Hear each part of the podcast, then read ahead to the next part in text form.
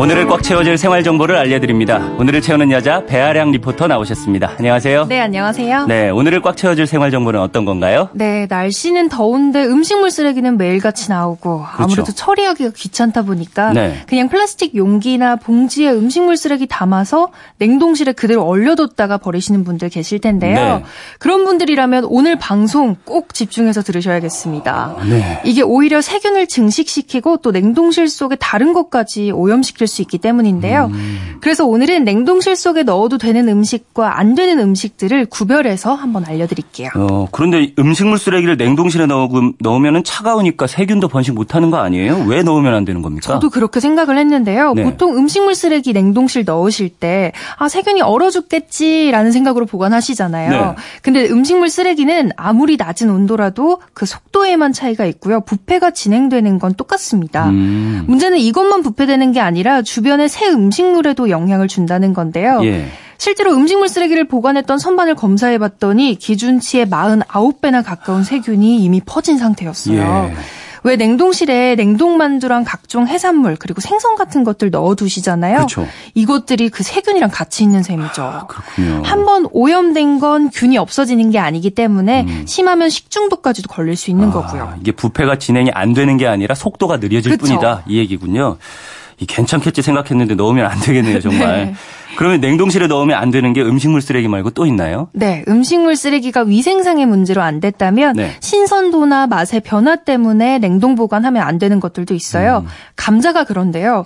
이걸 냉동실에 넣어두게 되면 먼저 색깔이 변하고 네. 다시 녹이는 과정에서 수분이 빠지게 되는데 푸석푸석해지면서 어떤 요리를 해도 맛없는 감자가 되는 거죠. 네. 그래서 감자는 바구니에 담아서 통풍 잘 되는 서늘한 곳에 두는 게 훨씬 좋고요. 네. 그리고 우유랑 유제품도 냉동 보관하시면 안 됩니다. 생크림이랑 요거트, 또 요즘은 휘핑크림 있는 집도 많잖아요. 음. 이 유제품들이 얼었다가 녹으면 안에 있는 유지방이랑 수분이 분리가 되는데요. 아. 그러면 물에 둥둥 덩어리가 뜨는 형태가 돼버려서 먹을 수도 없고 아무것도 못하는 음. 이거 막 거죠. 흔든다고 해서 또 잘 섞이는 건 네, 아닌가 봐요. 안, 안 됩니다. 이건 치즈도 마찬가지예요. 네. 치즈 덩어리가 얼면 자를 수 없을 만큼 쉽게 바스라지거든요.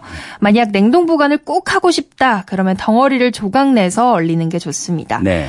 근데 치즈 같은 경우에는 냉장고에 오래 넣어둬도 괜찮기 때문에 굳이 냉동실에 넣어두실 필요는 없고요. 커피 요즘 집에서 많이 갈아 드시잖아요. 네. 이 커피 원두를 개봉했다면 냉동 보관은 하지 않으셔야 합니다.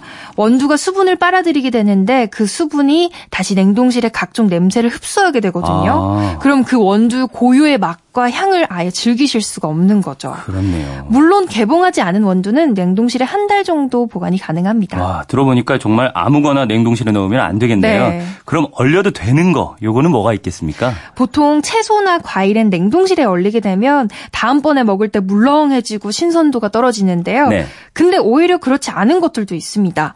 먼저 아보카도를 냉동 보관하면 오래 보관하실 수 있는데요. 네. 씨를 빼고 조각 내 썰어서 용기에 담고 얼리면 되고요. 이때 레몬이나 라임즙을 뿌려주면 더 사- 향긋하고 깊은 풍미를 오래 느끼실 수 있습니다. 네.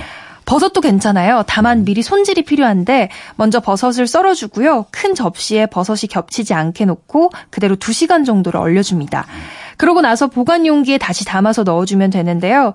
이렇게 작업을 하는 이유는 버섯을 통째로 얼리게 되면 나중에 사용할 때 버섯끼리 얼어붙으면서 아무렇게나 부서지기 때문이고요. 네. 마지막으로 달걀입니다. 좀 생소하죠. 네, 달걀. 네, 달걀은 냉동실에 넣기 전에 껍질과 내용물을 분리해 주셔야 해요. 음. 그렇지 않게 되면 팽창하면서 냉동실 안에서 터질 수가 있기 때문인데요. 오, 예.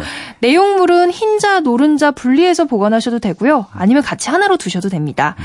아무래도 분리해서 보관하면 제빵할 때 좀 더 편하게 사용할 수 어, 있겠죠? 그렇겠네요. 네. 또 용기별로 날짜를 써두면 어떤 게 먼저 있던 달걀인지 순서 파악하는 것도 쉬울 것 같아요. 네, 그렇군요. 정리를 해보자면은 음식물 쓰레기는 냉동실이 아니라 바로바로 버려주기, 그리고 냉동실 문 열기 전에 과연 이 음식이 냉동 보관해도 되는 건지 한번 찾아보기, 이 보관 용도 네. 같은 것들도 좀 꼼꼼히 따져보면 좋겠네요.